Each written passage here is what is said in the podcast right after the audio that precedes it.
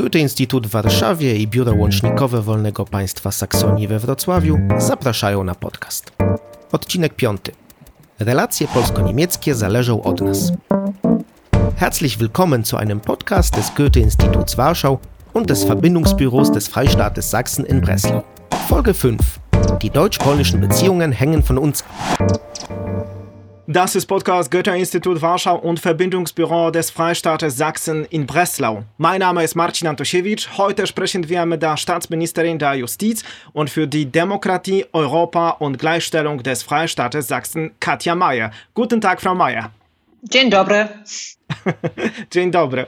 Frau Ministerin, Polen und Deutschland feiern in diesem Jahr das 30. Jubiläum der Unterzeichnung des Nachbarschaftsvertrages. Sie sind in Zwickau, keine äh, 200 Kilometer von der polnischen Grenze geboren. Bevor wir in die Politik gehen, würde ich gerne wissen, was heißt für Sie persönlich diese 30 Jahre der neuen Qualität der deutsch-polnischen Nachbarschaft?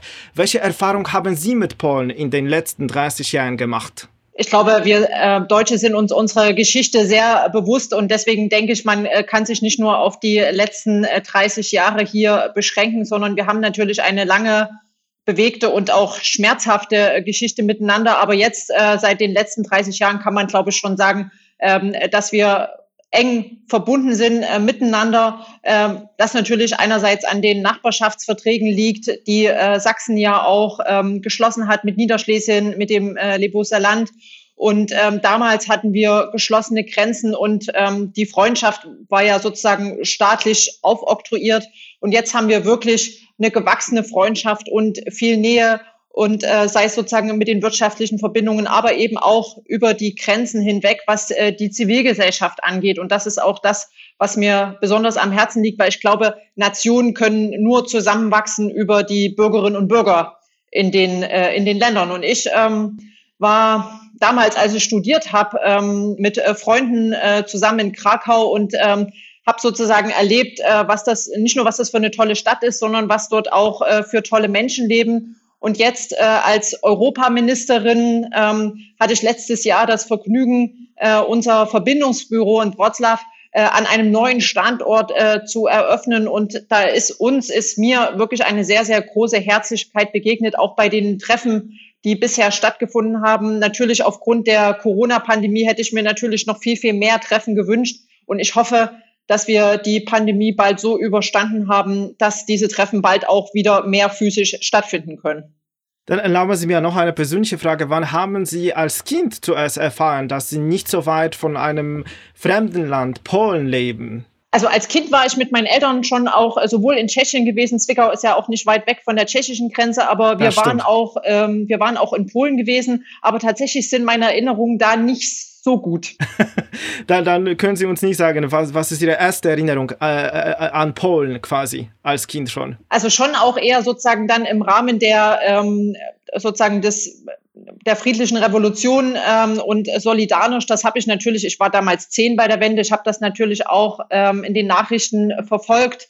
Und ähm, aber ich glaube, ich konnte das als Kind wahrscheinlich noch nicht äh, so gut einordnen, wenngleich ich da natürlich schon ähm, sehr interessiert war. Und wie schätzen Sie das deutsch-polnische Verhältnis politisch, wirtschaftlich nach 30 Jahren ein?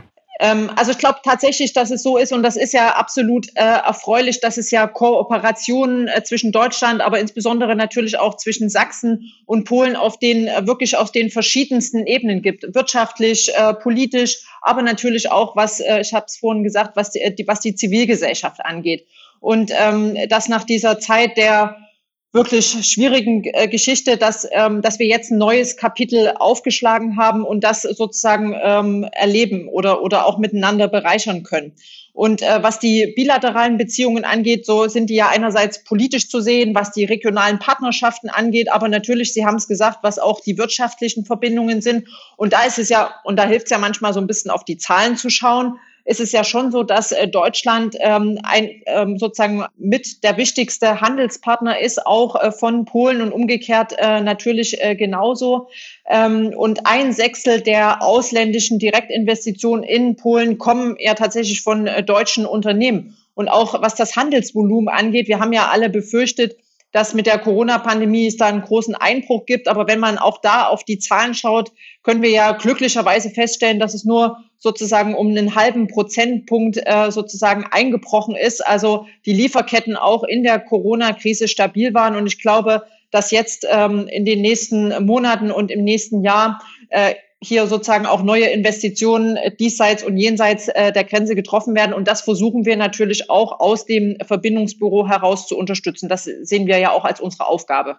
Dann noch kurze Nachfrage zum Verbindungsbüro in Breslau. Äh, das Freistaat Sachsen hat die Vertretung in Breslau. Warum ist das für Sachsen wichtig? Wir wollen natürlich einerseits, was die wirtschaftlichen Verbindungen angeht, und wir haben mit der sächsischen Wirtschaftsförderung, die quasi auch ein Büro in der ähm, sächsischen Landesvertretung hat einen, einen, wichtigen Anker, wo wir versuchen, Verbindungen herzustellen äh, zwischen polnischen Unternehmerinnen und Unternehmern und äh, sächsischen, äh, die zusammenzuführen, zu beraten, zu unterstützen. Das ist sozusagen ein wichtiger Punkt, aber auch was die ganze Verbindung zwischen äh, Kultur, äh, aber auch den, äh, den Hochschulen, ähm, auf polnischer Seite, auf deutscher Seite und dann natürlich auch insgesamt Ansprechpartner für die Polinnen und Polen zu sein, ein Ansprechpartner äh, vor Ort zu sein. Und äh, das ist tatsächlich auch ähm, durchaus ungewöhnlich, äh, dass sozusagen ein Bundesland so ein Verbindungsbüro hat. Wir haben noch ein ähnliches, äh, ähnlich gelagert in, in Prag. Und wenn man sich die anderen Bundesländer anguckt, dann ist es nur Bayern, was auch äh, so ein Verbindungsbüro hat, äh, auch in Prag. Aber in Polen sind wir als Sachsen tatsächlich das einzige Bundesland. Und dass sich daraus schon sehr viel Fruchtbares entwickelt hat. Ähm, das sieht man auf jeden Fall bei den verschiedenen Kooperationen, nicht nur wirtschaftlich, sondern eben auch im Kulturbereich, im Wissenschaftsbereich und jetzt, und das war mir auch ein wichtiges Anliegen jetzt als Europaministerin, dass wir auch die Zivilgesellschaft ähm, zusammenführen. Dann gleich gehen wir in die äh, äh, ähm, äh, äh, Details, aber noch kurze Nachfrage zum Verbindungsbüro. Äh, das befindet sich in Strukturen Ihres Ministeriums, nicht wahr? So ist es, genau. Und warum? Also wir sind das Europaministerium, sind also sozusagen für äh, die europäischen Länder zuständig und deswegen gehört auch zu unserem Zuständigkeitsbereich ähm, das Verbindungsbüro in Prag, in Breslau und natürlich unsere Vertretung in, äh, in Brüssel. Und wir versuchen eben äh, vom Ministerium aus ähm, sozusagen die Verbindung aufrechtzuerhalten. Aber uns geht es natürlich auch darum, und das ist natürlich auch Ziel, äh, dass das Büro natürlich für alle Ministerien äh, sozusagen offen steht, Unterstützung leistet, für das Wirtschaftsministerium, für das äh, Regionalministerium, genauso für, für das Wissenschaftsministerium, äh, für das Umweltministerium. Das sind ja wichtige Themen, auch das ganze Thema Klimaschutz, äh, was uns hier ähm, alle vor große Herausforderungen stellt und wo wir sozusagen auch quasi Service-Dienstleister auch für die anderen äh, Ministerien sind. Dann äh, jetzt mal konkret, was diese Zusammenarbeit in den letzten äh, 30 Jahren äh, angeht. Wie haben Sachsen und äh, Polen, vor allem Niederschlesien, in diesen letzten 30 Jahren äh, näher zusammengerutscht? Genau, also es gibt natürlich die ganz offiziellen politischen äh, Schritte, die da in den letzten Jahrzehnten, in den letzten drei Jahrzehnten gegangen worden sind. Das ist einerseits sozusagen die Erklärung des Freistaates Sachsen zur Zusammenarbeit mit Niederschlesien und Lebus in 1999 äh, beziehungsweise in 2008. Äh, Aber es gibt natürlich auch in verschiedenen äh, Bereichen Zusammenarbeit. Es gibt Austausch im Bereich Tourismus, Kultur, Verkehr, Wirtschaft, Bildung. Ich hatte ähm, gesagt, wir haben mit der Wirtschaftsförderung einen wichtigen Player in unserem Verbindungsbüro, die sozusagen die Connections herstellt. Wir haben ein Kontaktzentrum der IHK und Görlitz, um hier auch sozusagen von sächsischer Seite aus ähm, zu unterstützen. Wir haben das polnisch-sächsische Wirtschaftsforum, aber das ist sozusagen dieser eine Bereich. Aber wir arbeiten auch äh, zusammen im ganzen Bereich Sicherheit, also was das äh, Landeskriminalamt angeht, aber auch bei der Bekämpfung äh, zu Rauschgiftkriminalität gibt's äh, Kooperationen. Und ich glaube, was die Pandemie gezeigt hat, ist, ähm, was, glaube ich, der nächste wichtige Schritt ist, dass wir auch für solche Situationen, solche pandemischen Lagen oder auch, äh, wenn wir an Hochwasser denken, wo wir natürlich alle nicht hoffen, dass es passiert, aber wenn es passiert, dass wir dort auch wirklich einen Krisenstab haben, ähm, dass wir sozusagen auf der Arbeitsebene hier in Sachsen, aber auch äh, mit den Grenzregionen hier einen schnellen, engen Austausch haben, um dann die Maßnahmen, die ergriffen werden müssen, auch miteinander abgestimmt werden.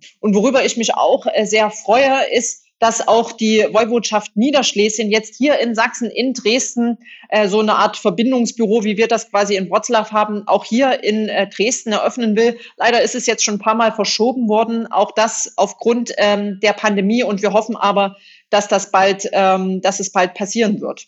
Das Thema Corona. Wie kommen Sachsen und Niederschlesien durch die Pandemie? Wie schwierig ist das für das Grenzgebiet? Das ist natürlich eine, eine extreme Herausforderung, auch äh, was sozusagen, wenn man sich die Infektionslage anschaut, dann ist die ähm, ja in Sachsen äh, gerade auch was äh, das Erzgebirge angeht, aber auch in den Grenzregionen insgesamt äh, natürlich extrem herausfordernd für alle Seiten. Und wir versuchen dann natürlich auch die entsprechende entsprechenden Abstimmungen zu machen. Und gerade was äh, den Lieferverkehr angeht, ist das natürlich äh, gerade im letzten Jahr, wir haben alle noch die Bilder vor Augen, äh, die Autobahn A4, die ja Richtung Polen führt, äh, war sozusagen mit langen äh, Staus ähm, belegt. Das war natürlich eine extreme Herausforderung und äh, natürlich auch jetzt äh, aktuell mit den äh, Grenzpendlerinnen und Grenzpendlern, die Tests machen müssen, auch was die Quarantäneregelung angeht. Das ist schon ähm, wirklich eine extreme Herausforderung für die, für die Menschen vor Ort.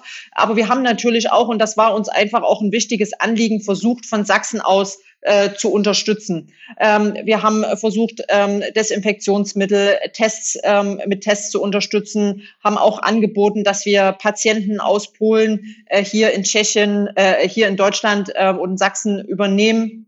Aber wir führen auch sozusagen gemeinsame Tests durch, diese Sequenzierung. Das machen wir gemeinsam, also so ein Dreiländerprojekt mit äh, Tschechien und Polen zusammen wo die Universität hier in Dresden quasi auf diese Mutation testet.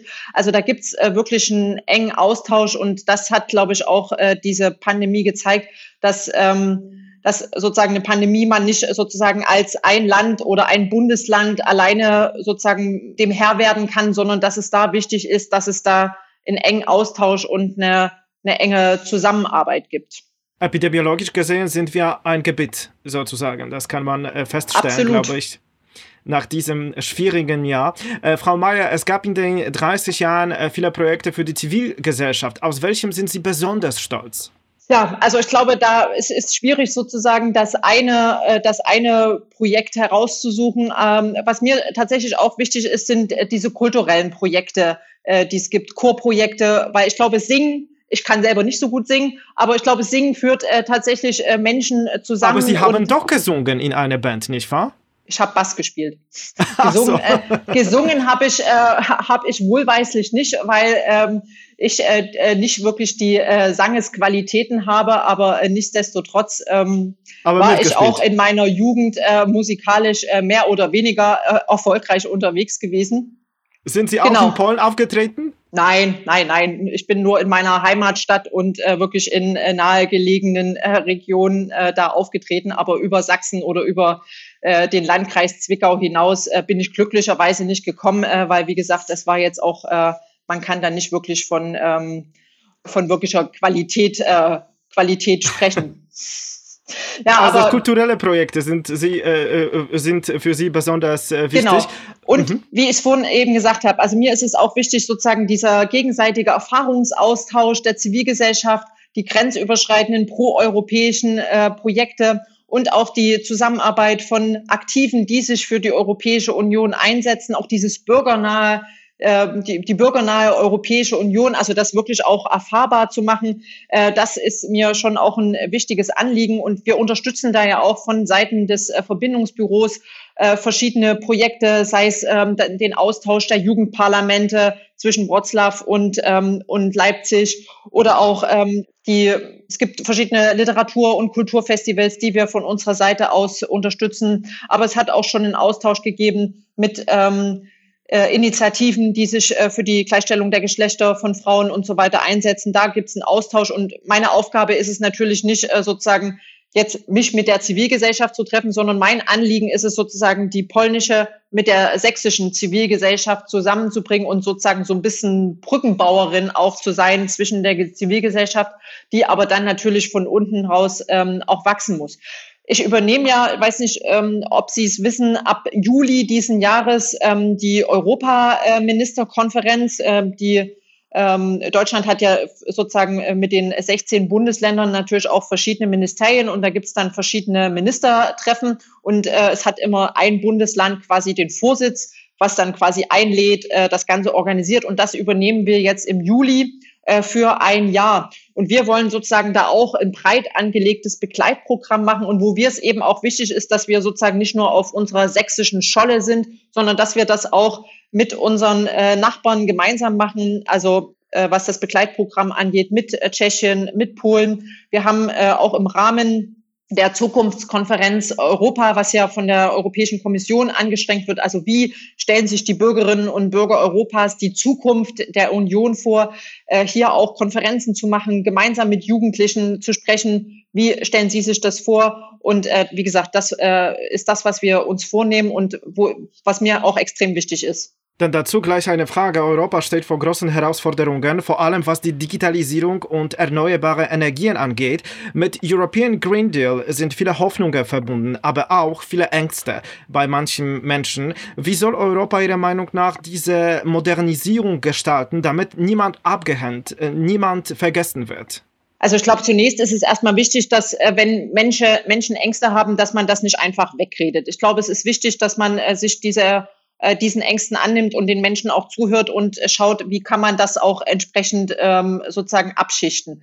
Aber ich glaube, gerade der European Green Deal ist wirklich eine große Chance äh, für Europa äh, und die Vision sozusagen eines klimaneutralen Kontinents ähm, ist, glaube ich, eine, eine große Vision, die auch entsprechend mit Leben gefüllt werden kann, aber wo auch ganz viele Chancen drin stecken. Äh, Chancen sozusagen auf ein auf unsere sozusagen für, unsere, unsere Welt, unseren Kontinent sozusagen an unsere Kinder und Enkel so zu übergeben, dass sie auch noch ein gutes Leben da führen können. Aber das ist sozusagen der eine wichtige Aspekt. Aber natürlich, und das zeigen ja auch ganz äh, viele Studien, kann man natürlich auch volkswirtschaftlichen großen Nutzen daraus ziehen, weil viele Arbeitsplätze entstehen. Es gibt Studien, die sagen, dass über eine Million neue Jobs durch die erneuerbaren Energien entstehen können. Und das ja, das ist klar, das sind ambitionierte Klimaziele. Aber ich glaube, so nur, dass wir nur ein bisschen Klimapolitik machen, ich glaube, das bringt uns nicht weiter. Ich glaube, wir müssen wir äh, wirklich gemeinsam äh, die Anstrengungen machen und die entsprechenden Technologien fördern und ähm, da sozusagen, damit die Wirtschaft auch weiter äh, funktionieren kann. Und äh, ich glaube, da liegen äh, gute Konzepte auf dem ähm, auf dem Tisch. Und dann, und das freut mich besonders, ähm, gibt ja auch ähm, die Anstrengungen, auch das natürlich grenzübergreifend äh, zu denken. Und da freue ich mich sehr, dass ähm, jetzt erst vor wenigen äh, Wochen ähm, so ein Vertrag unterschrieben worden zwischen Niederschlesien und Sachsen, ähm, gemeinsam mit dem Marschall und äh, mit unserem sächsischen Ministerpräsidenten zu der zu dem Fernwärmeprojekt zwischen Skorzelitz und äh, und Görlitz, was ja auch ein Innovationsmotor ist und wo man auch sieht, wenn Städte sozusagen jenseits auf der einen Seite der Neise und auf der anderen Seite der Neise gut zusammenarbeiten und gemeinsam äh, quasi klimagerechte Energie erzeugen wollen, äh, was kann es Besseres geben? Ja klar, aber bei diesem Thema, es gibt äh, ein konkretes Thema, was uns trennt. Ich meine vor allem der geplante Ausbau des äh, polnischen äh, Braunkohletagebaus in Turów.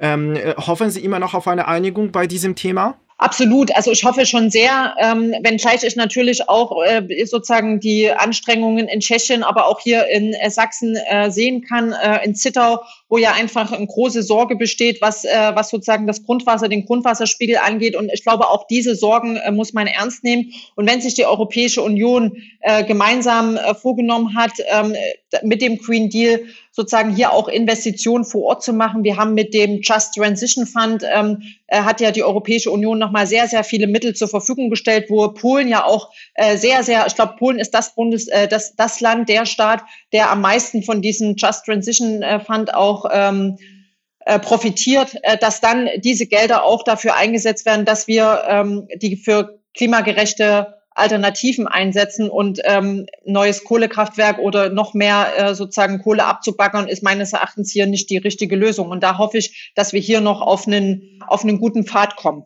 Frau Staatsministerin, in der Pandemie kümmern wir uns vor allem um die Älteren, aber die Jüngsten zahlen auch einen höheren Preis. Internationale Arbeitsorganisation äh, der UNO äh, hat, vor einem Mon äh, hat vor ein paar Monaten einen Bericht zur Lage der jüngeren Generation in der Pandemie veröffentlicht mit dem Titel Generation Lockdown. Was kann und muss Europa machen, damit die junge Generation wegen Pandemie nicht verloren geht? Also ich glaube, das ist tatsächlich ein ganz, ganz äh, wichtiger Aspekt. Wir haben das ja gesehen, Äh, das wird in Polen äh, nicht anders gewesen sein. Äh, gerade in der ersten Phase der Pandemie war natürlich ähm, darauf ausgerichtet, wie können wir die Bevölkerung schützen, wie können wir die Wirtschaft am Laufen halten. Und wer so ein bisschen außer Blick geraten sind, das sind tatsächlich die Kinder und Jugendlichen. Aber ich glaube schon, dass sich die Europäische Union dieses Problems oder dieser Herausforderung auf jeden Fall bewusst ist und ähm, auch wenn es jetzt äh, quasi nur finanziell ist, aber ich glaube, das äh, zeigt schon auch, dass die Europäische Union insgesamt wirklich einen großen Schritt gegangen ist ähm, mit ähm, dem Next äh, Generation EU-Fonds, erstmals äh, gemeinsam Schulden aufzunehmen, um dieser Pandemie zu begegnen und äh, Zukunftsinvestitionen, die ja letztlich auch äh, für die junge Generation sind, äh, hier zu tätigen. Und dann, ich hatte es vorhin schon gesagt, hat Frau von der Leyen als äh, Präsidentin ähm, sich sozusagen, als sie das Amt übernommen hat, ja auch vorgenommen, gerade ähm, junge Leute zu beteiligen und zu fragen, wie stellt ihr euch, wie stellen Sie sich eigentlich die Zukunft der Europäischen Union vor mit der Konferenz? Die ja jetzt äh, nächste Woche zum 9. Mai sozusagen erstmals starten wird. Auch das hat sozusagen die Pandemie etwas verzögert. Eigentlich sollte es schon in 2020 starten. Aber wir als Sachsen haben uns äh, da auch vorgenommen, äh, die jungen Menschen zu Wort kommen zu lassen in Sachsen, äh, aber auch, wie gesagt, gemeinsam mit Polen äh, und Tschechien und hier wirklich dialogorientiert mit den Bürgerinnen und Bürgern, mit eben auch Jugendlichen ins Gespräch zu kommen und hier gemeinsam eine Idee, eine Vision der Europäischen Union gemeinsam zu entwickeln. Und äh, wozu, äh, äh wohin äh, sollen diese Debatten äh, führen? Naja, es, ähm, was wir ja schon feststellen, ist, dass in Westeuropa, in Frankreich, in den Niederlanden, die natürlich ähm, durch äh, die Situation nach dem Zweiten Weltkrieg schon sehr, sehr viel länger Zeit hatten, sich anzunähern, Verträge zu schließen, auch was die grenzüberschreitende Zusammenarbeit geht. Das ähm, das funktioniert schon viel, viel reibungsloser, als das, ähm, als das hier äh, zwischen ähm, der Grenze sozusagen zu Polen oder zu Tschechien äh, der Fall ist. Das heißt, da sind ganz andere Erfahrungshintergründe da. Und wir wollen auch sozusagen die Stimmen äh, zu Wort kommen lassen, wo vielleicht die Europäische Union ähm, noch nicht ähm, diesen positiven Background hat und, ähm, und wollen auch für die Europäische Union tatsächlich äh, werben und äh, sozusagen auch das ganze Thema Demokratie, Rechtsstaatlichkeit, aber eben auch was äh, was die wirtschaftlichen, äh, was das Positive äh, sozusagen im wirtschaftlichen, im Schengen-Raum mit sich bringt, äh, hier wirklich in den, ähm, in den Fokus stellen. Und gerade wenn ich an junge Menschen denke, was Erasmus, wo es darum geht, wie kann man auch einen Austausch starten, wie kann man das auch nochmal befördern. Wir haben jetzt zum Beispiel als Sachsen zur Verfügung gestellt, äh, wenn jetzt der Haushalt, der jetzt äh, auch im Mai hier in Sachsen beschlossen werden soll, auch leider alles etwas verzögert wegen der Pandemie, wollen wir Interrail-Tickets äh, sozusagen ähm, zur Verfügung stellen, damit junge Menschen Europa tatsächlich erleben können und damit es erfahrbar wird und so in den Austausch kommen. Ich glaube, das ist das, das ist ein Puzzlestück, wie wir sozusagen unsere Nation auch zusammenführen können, indem wir äh, Begegnungen schaffen, Austausch schaffen, äh, an den Universitäten, an den Schulen. Wir versuchen natürlich auch, was Schulpartnerschaften angeht, da Kooperationen noch stärker zu schaffen, auch was die ganze Frage, und das ist ja immer das Problem, ne? wie können wir auch die Sprachbarrieren überwinden, dass wir hier auch nochmal ähm, gezielt schauen, wie wir das, wie wir diese Sprachbarrieren überwinden können. Dann gleich eine Frage zur Sprache, aber zuerst Stichwort Demokratie und gleiche Rechte. Im Juni ist Marsch zur Gleichstellung an der Grenze geplant. Wie Sie wissen, das Thema LGBTQ-Plus-Rechte sind, äh, wird äh, in Polen äh, das Thema besonders intensiv diskutiert. In Deutschland äh, sind die äh, gleichgeschlechtliche Ehe seit vier Jahren erlaubt. Der deutsche Marsch zur Gleichstellung war aber auch ziemlich lang. Können Sie uns erzählen, wie war dieser Weg, äh, den Sie selbst mitgelaufen und mitgestaltet haben? Was können wir von den Nachbarn lernen, von den guten Nachbarn lernen? Also ich glaube, es ist schon mal immer wichtig, dass man, ähm, dass das keine Einbahnstraße ist, sondern es geht um ein gegenseitiges Lernen und auch um gegenseitiges Verstehen. Und Sie haben es gesagt, Deutschland ähm, ist sozusagen auch da einen weiten Weg gegangen äh, bis sozusagen 2017, wo es äh, quasi die Öffnung äh, der Ehe äh, hier ermöglicht wurde. Aber bis ähm, mit dem Paragraph 175, der sozusagen ähm, homosexuelle Liebe unter Strafe gestellt hat. Das hat auch sehr viele Jahrzehnte gedauert, bis der äh, tatsächlich abgeschafft worden ist. Also da ist Deutschland wirklich auch äh, einen langen Weg gegangen, auch was äh, die Zwangssterilisation angeht von inter äh, geschlechtlichen beziehungsweise transgeschlechtlichen Personen. Das ist ein langer Weg, ähm, dass auch Transsexualität erst 2018 tatsächlich aus der Liste der Krankheiten gestrichen wurde.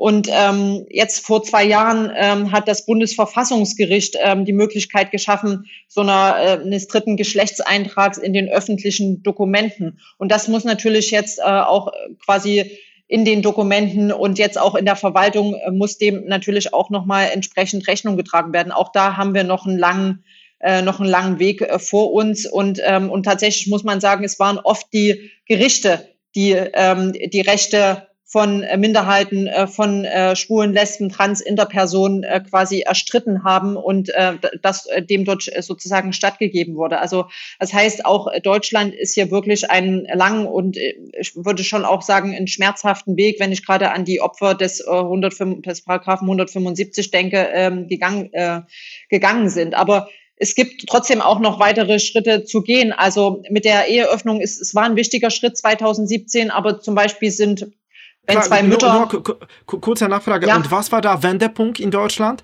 Dass äh, äh, die Mehrheit hat gesagt, jetzt müssen wir das ändern. Jetzt äh, es ist die höchste Zeit für, für äh, mehr Toleranz, äh, für die Öffnung der Ehe. Was war der Wendepunkt? Also ich glaube, das war, äh, es sind wirklich viele Schritte gegangen worden und ich glaube, es liegt auch daran, dass es da eine starke Zivilgesellschaft gegeben hat, die sich für die Rechte von Minderheiten eingesetzt haben, viele Vereine, Verbände, die sich dafür eingesetzt haben aber auch Parteien, die das immer wieder zum Thema gemacht haben in, im Bundestag, ähm, die das besprochen haben, die die Diskussion auch äh, gesucht haben, den Diskurs gesucht haben. Und äh, das hat sich ja dann auch äh, gezeigt, als ähm, die Abstimmung im Bundestag 2017 war, ähm, dass die Abstimmung freigegeben wurde und dass auch Abgeordnete der ähm, Koalitionsfraktion ähm, CDU äh, Teile dagegen gestimmt haben und auch Teile dafür gestimmt haben, weil so äh, hätte es quasi äh, aus CDU, SPD hätte es keine eigenständige Mehrheit hier gegeben. Aber dadurch, dass die äh, Abstimmung geöffnet wurde, äh, konnte hier eine Mehrheit hergestellt werden. Und ich glaube, das war ein, ein, ein ganz wichtiger Schritt. Aber wie gesagt, äh, die Schritte sind noch nicht äh, zu Ende gegangen. Wir haben aktuell die Situation, dass, äh, wie gesagt, äh, seit der Eheöffnung 2017 zwar ähm, äh, zwei Männer heiraten können und das als Ehe bezeichnet wird, genauso wie zwei Frauen. Aber wenn zum Beispiel eine Frau ein Kind bekommt, heißt das nicht automatisch, dass die, ähm, dass die Ehefrau dann automatisch auch ähm, als Mutter äh, deklariert ist. Das heißt, da braucht es auch noch rechtliche Wege, die da gegangen wird. Sie muss langwieriger Prozess über eine Stiefkindadoption und das muss, äh, dem muss jetzt auch rechtlich noch Rechnung getragen werden. Da ist jetzt auch am Bundesverfassungsgericht ein entsprechendes äh, Verfahren anhängig. Wir sind alle gespannt, äh, wie, das, äh, wie das ausgehen wird. Aber ich hatte es ja vorhin schon gesagt, oft ähm, war das Bundesverfassungsgericht dann auch die Instanz, die zu mehr Minderheitenrechten hier ähm, beigetragen hat. Aber die Adoption der Kinder für die homosexuelle Ehe ist erlaubt. Die Adoption ist, äh, ist erlaubt, aber wenn äh, jetzt zwei Frauen verheiratet sind und eine bekommt äh, sozusagen ein Kind, ist schwanger, bekommt ein Kind, ist nicht sozusagen die Ehepartnerin automatisch als Mutter eingetragen, sondern das muss halt weiterhin über eine Stiefkindadoption äh, passieren. Und das Ziel ist eben, dass bei Geburt des Kindes beide als äh, Mütter dann auch äh, quasi in den Dokumenten äh, verankert sind. Aber wir haben natürlich auch, ich meine, das ist sozusagen das Rechtliche und das ist wichtig, dass es das gibt, aber natürlich ist auch die Frage, wie ist der gesellschaftliche Umgang? Und da gibt es auch äh, die unterschiedlichsten Studien und da muss man leider auch feststellen, dass äh, 60 Prozent der ähm, Lesben, Schwulen, äh, Trans, Interpersonen sich zum Beispiel beim Job, bei der auf der Arbeit zum Beispiel noch nicht geoutet haben, weil sie hier Angst auch vor äh, Diskriminierung haben. Also auch in Deutschland ist hier noch nicht alles gut und auch hier müssen wir weitere Schritte gehen. Und das fängt natürlich an äh, bei, äh, bei der Bildung, dass ähm, Kinder und Jugendliche Ansprechpersonen haben, äh, dass, dass es Beratungsstellen gibt. Ähm, und da versuchen wir auch natürlich hier von Seiten der sächsischen Staatsregierung entsprechend zu unterstützen und ähm, das auch entsprechend zu finanzieren. Frau Mayer, Sie sind die Staatsministerin auch für die Gleichstellung und äh, die Gleichstellung spiegelt sich auch äh, in der Sprache wieder. Äh, das ist Podcast von Goethe-Institut Warschau. Also an der deutschen Sprache sind wir besonders interessiert. In Deutschland findet gerade eine heiße Debatte zur geschlechtergerechten Sprache statt. Äh, die Diskussion hat nicht nur die linguistische Dimension, aber auch eine politische. Können Sie uns erklären, wie hilft die Sprache bei der Gestaltung der Gleichstellung? Naja, Sprache spiegelt ja auch äh, sozusagen immer die Wirklichkeit wider. Und, ähm, und deswegen äh, ist die Diskussion auch, äh, wird die Diskussion durchaus auch so hitzig geführt. Und ähm, da stellen sich ja dann schon auch die Fragen, ob der Sprachgebrauch unsere Realität einfach nur abbildet oder ob der Sprachgebrauch auch sozusagen Realitäten schafft. Und da ist es meines Erachtens schon wichtig, dass auch Frauen in der Sprache sichtbar werden. Das heißt, ich bin Minister, ich bin nicht Minister, sondern ich bin Ministerin und ich bin Politikerin und nicht äh, Politiker oder äh, was sozusagen Berufsbezeichnung angeht. Und da sieht man ja auch, wie sich hier die Gesellschaft auch weiterentwickelt. Es gibt jetzt verschiedene äh, Radiosender, Fernsehsender, Zeitungen, Zeitschriften, die ganz bewusst geschlechtergerechte Sprache verwenden, um eben hier auch äh, Frauen in der Sprache sichtbar zu machen. Es geht jetzt aber sozusagen nicht darum, dass man jetzt ähm, irgendjemand aufoktroyiert, wie er zu sprechen hat, sondern Sprache ist natürlich, Sprache entwickelt sich ähm, über die Jahrzehnte ähm, und von daher äh, habe ich da gar keine, gar keine Bange, sondern je mehr Menschen das auch nutzen, sei es jetzt die Medien oder im allgemeinen Sprachgebrauch, desto mehr wird das dann auch äh, sozusagen dann wiedergegeben werden können. Und wozu steht das Genderständchen in den Worten?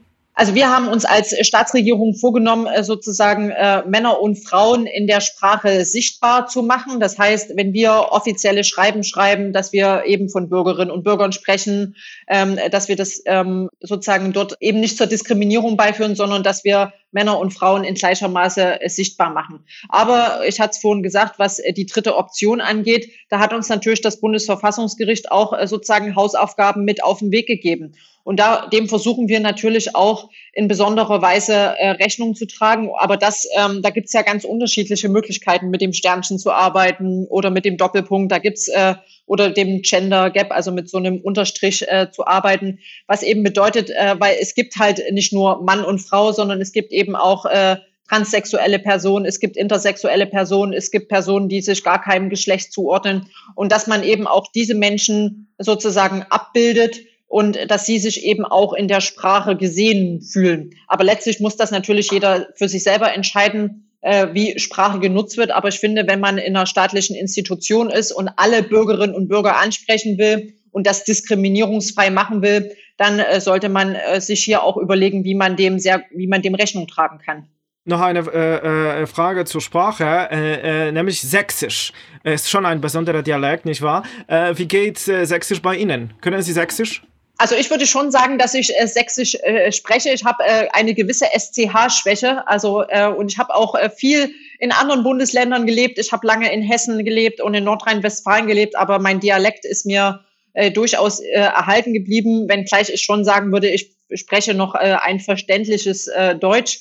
Ähm, aber ich könnte schon auch ähm, noch sächsischer sprechen, aber ich will ja auch, dass äh, mich die äh, Zuhörerinnen äh, und Zuhörer auch äh, verstehen. Deswegen versuche ich einigermaßen deutlich zu sprechen. Äh, Frau Meier, und was heißt auf Sächsisch äh, Schnuddendegel? Ich weiß nicht, ob ich das gut ausgesprochen ah. habe, aber seit 2008 äh, werden Jahr für Jahr die sächsischen Worte des Jahres gekürt und das ist genauso das äh, ähm, äh, Wort des Jahres 2020, Schnuddendegel.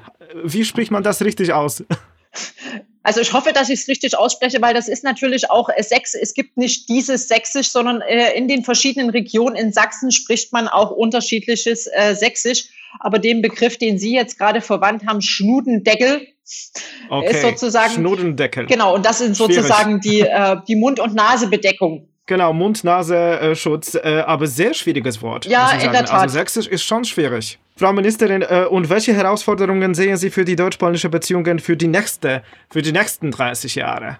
Ja, ich glaube, es ist, äh, glaube ich, in dem Gespräch äh, relativ deutlich geworden, was äh, mir als Ministerin, aber auch uns insgesamt als Staatsregierung wichtig äh, ist, sozusagen dieses europäische Einigungswerk tatsächlich äh, weiterzubringen, es weiter mit Leben zu füllen und ein bürgernahes Europa gemeinsam mit unseren Nachbarn äh, zu gestalten, sei es äh, was das ganze Thema, wir hatten es vorhin angesprochen, Umwelt, Klimaschutz angeht, aber auch äh, die ganze Frage von äh, Demokratie, von Rechtsstaatlichkeit.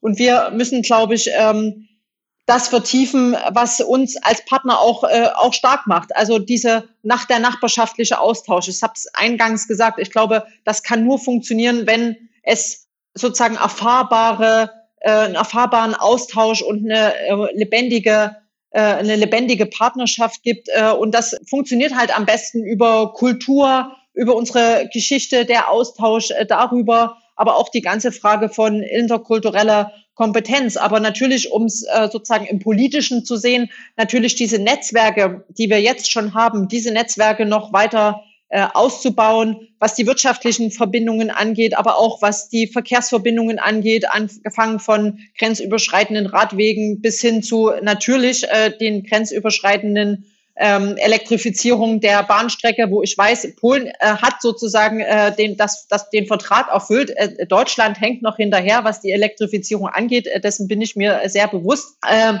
und das sind sozusagen aber auch, was äh, den, den Austausch von äh, in, in, im Bereich Bildung angeht. Ich glaube, da äh, dem müssen wir äh, noch mehr Rechnung tragen. Und da arbeiten wir, glaube ich, gemeinsam dran, äh, unsere Partnerregion im Lebuser Land und in Niederschlesien und wir hier in Sachsen. Und ich glaube, dass da ist in den letzten 30 Jahren schon richtig viel äh, gewachsen. Und ich glaube, ähm, da lohnt sich dran, auch noch in verschiedenen anderen Bereichen äh, genau das äh, zu tun. Lebendige Partnerschaften leben von lebendigen Gesprächen. Frau Mayer, vielen herzlichen Dank für das Gespräch. Genau, ich habe jetzt noch meinen wunderschönen äh, letzten polnischen Satz vorbereitet. Ich hoffe, dass ich ihn äh, gut aussprechen kann. Ja. Ähm, und ähm, wie gesagt, weil mir das äh, wirklich eine Botschaft ist, die mir, die mir hier wirklich wichtig ist. Äh, ähm, Piszuje, Bolsko, Netskie, Spubrace, Zalesche, Ort, Kastego, Snas. Ich hoffe, Sie haben es verstanden. Also das ist sozusagen die Zukunft äh, der deutsch-polnischen Zusammenarbeit nur wir alle miteinander gemeinsam schaffen können. Ich habe es verstanden und ich unterstütze das sehr. Dankeschön. Dziękuję bardzo. Dziękuję bardzo. Katja Mayer, vielen Dank. To był podcast Goethe-Instytut w Warszawie i Biura Łącznikowego Wolnego Państwa Saksonii we Wrocławiu. Zapraszamy do wysłuchania kolejnych odcinków. Das war ein Podcast des Goethe-Instituts Warschau und des Verbindungsbüros des Freistaates Sachsen in Breslau. Hören Sie auch die weiteren Folgen.